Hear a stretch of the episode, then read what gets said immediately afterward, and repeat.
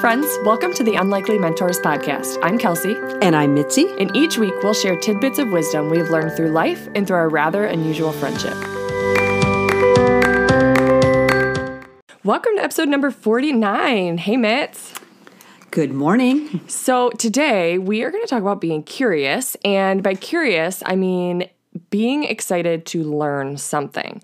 We're going to talk about how to not be judgmental when we see something that we don't really know about and how to be curious instead or somebody's actions. And I want to start by asking Mitz to share your story about when you have said that you were judgmental instead of curious and how that impacted your relationship in this situation. So, will you tell us? I sure will. So, when the kids were little, we have three boys, they all played on a baseball team in the summer, Little League, and Dave and I were usually pretty involved. Dave was um, always a coach for at least one of the teams and maybe an assistant coach on another team. And I usually coordinated snacks or, or did something like that. So it was a busy time. We were very involved and, you know, it was fun and crazy and all that. Well, one year, I remember, I don't remember which, even which child's team this was, but there was a dad who, he was at all the games and I, probably most of the practices, but he sat on, there were just little bleachers at the place they played. And he sat on the bench and read a newspaper, probably the Wall Street Journal, I guess. And uh, he would stop reading and watch when his child was up to bat or did something, but otherwise he kind of kept to himself. So I saw him and and here's what I thought. I thought, wow, he's not really doing anything. He probably doesn't really love his child as much as I love my child, and he doesn't care about kids or or other people as much as I do.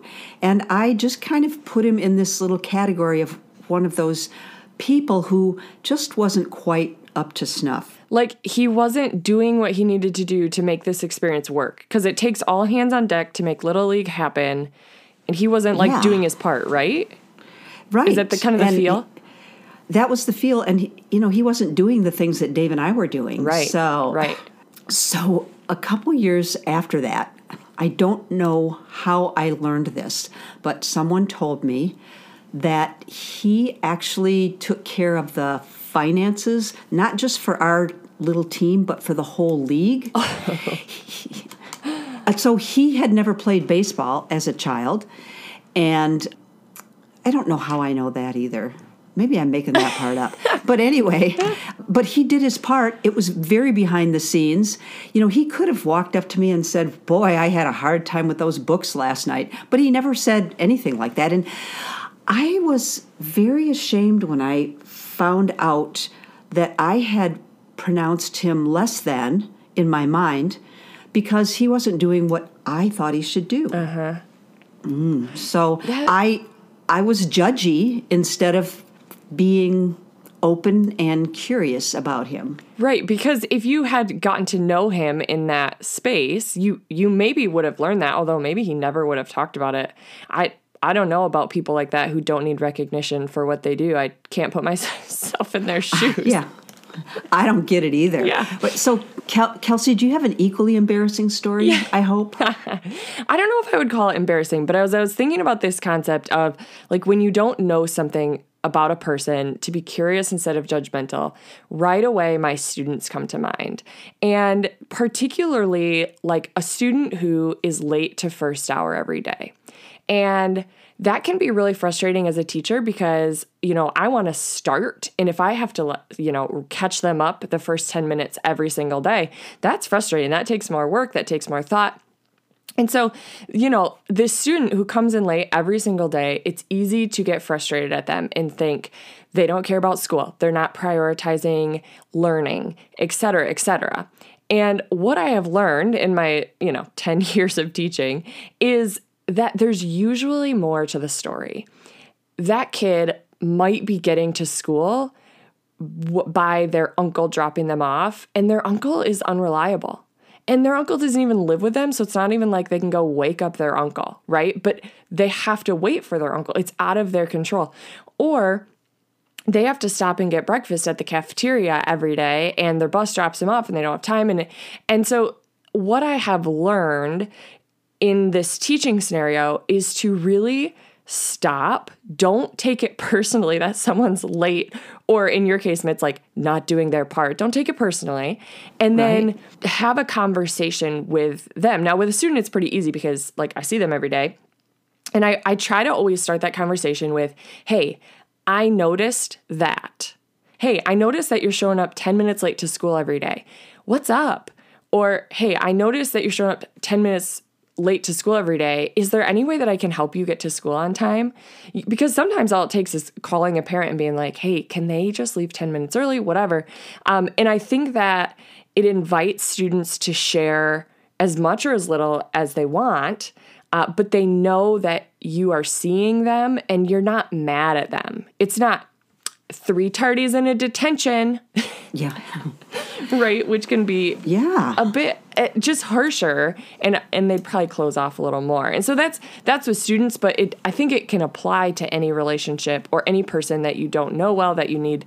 Uh, to learn something about. I love that, Kels. I noticed that. Mm-hmm. I actually that, have that like word. I have that phrase written on a, a picture frame in my classroom that I look at often. And it's when you notice someone, you're giving them the dignity of notice, and you're saying, just by saying that, you're acknowledging that you care enough to yeah. observe and notice them. I that's that's really good. Yeah. I'm going to start every sentence today with I noticed that. I can't wait to hear. Although I do think it can work for friends too. Like if you're struggling with a friendship, like things are changing or whatever, just like, "Hey, I noticed that you're not responding to texts. Is everything okay?" You know, like yeah, it it just frames it differently. It does because you could say, oh, "Why aren't you responding my texts?" That's whole a whole different sentence. Exactly. Yeah. Yeah. yeah.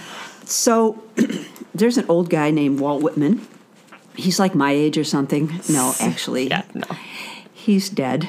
He's uh like he died 100 or 150 years ago, but he was a a poet and a writer and a a person of influence, not on Instagram, but uh, in his writing.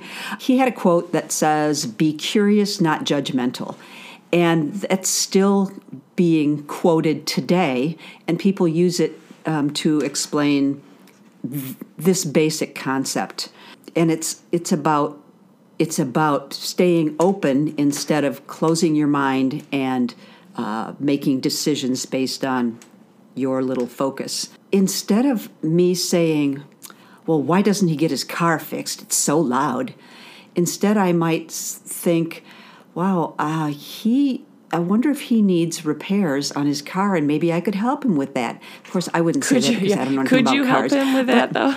Yeah, no, but yeah, I, yeah, I, I, I know the point. I know the wait, point. Yeah. Wait, I have another one. Why can't she be on time to pick up her kids? Mm. Instead, I could say, she's here every day picking up her kids. I, I, I see that she's late sometimes. I wonder. I she must have a lot going on. Maybe I could offer to pick up her kids one day. Yeah. I mean that's if if people practiced be curious, not judgmental, I honestly believe that there would be world peace. Yeah. Really, just that yeah. openness. And I just one other thing, one of the things I've learned from studying the Enneagram is that my way of thinking and doing and feeling are different from everyone else's but my way isn't any better or worse than anyone else's.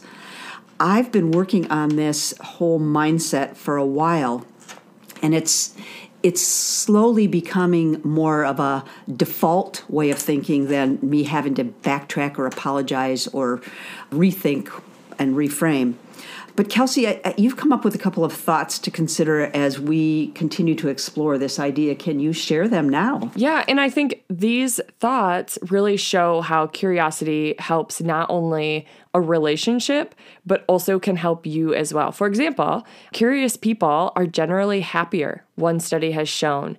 Uh, that it's you have higher levels of positive emotion and lower levels of of anxiety when you're curious about people and I like I love that it makes you feel good Um, curiosity also boosts achievement. So your people who are curious are, have more enjoyment and participate more in school. Which I'd love to do a whole nother episode about choosing to be curious about something because I think you can, and I think I didn't do that very well in school. But that's another point is that I think you do better in school, maybe in work, if you're curious about things in general, maybe not always just people. Curiosity can expand our empathy and you know make us widen our circles or world world views to those around us so we understand them a little bit better and that can strengthen relationships. Oh, I, I like that. yeah yeah. And, and this makes sense with all of our examples. If we led as curious instead of judgmental we would have had an option to be a friend with that person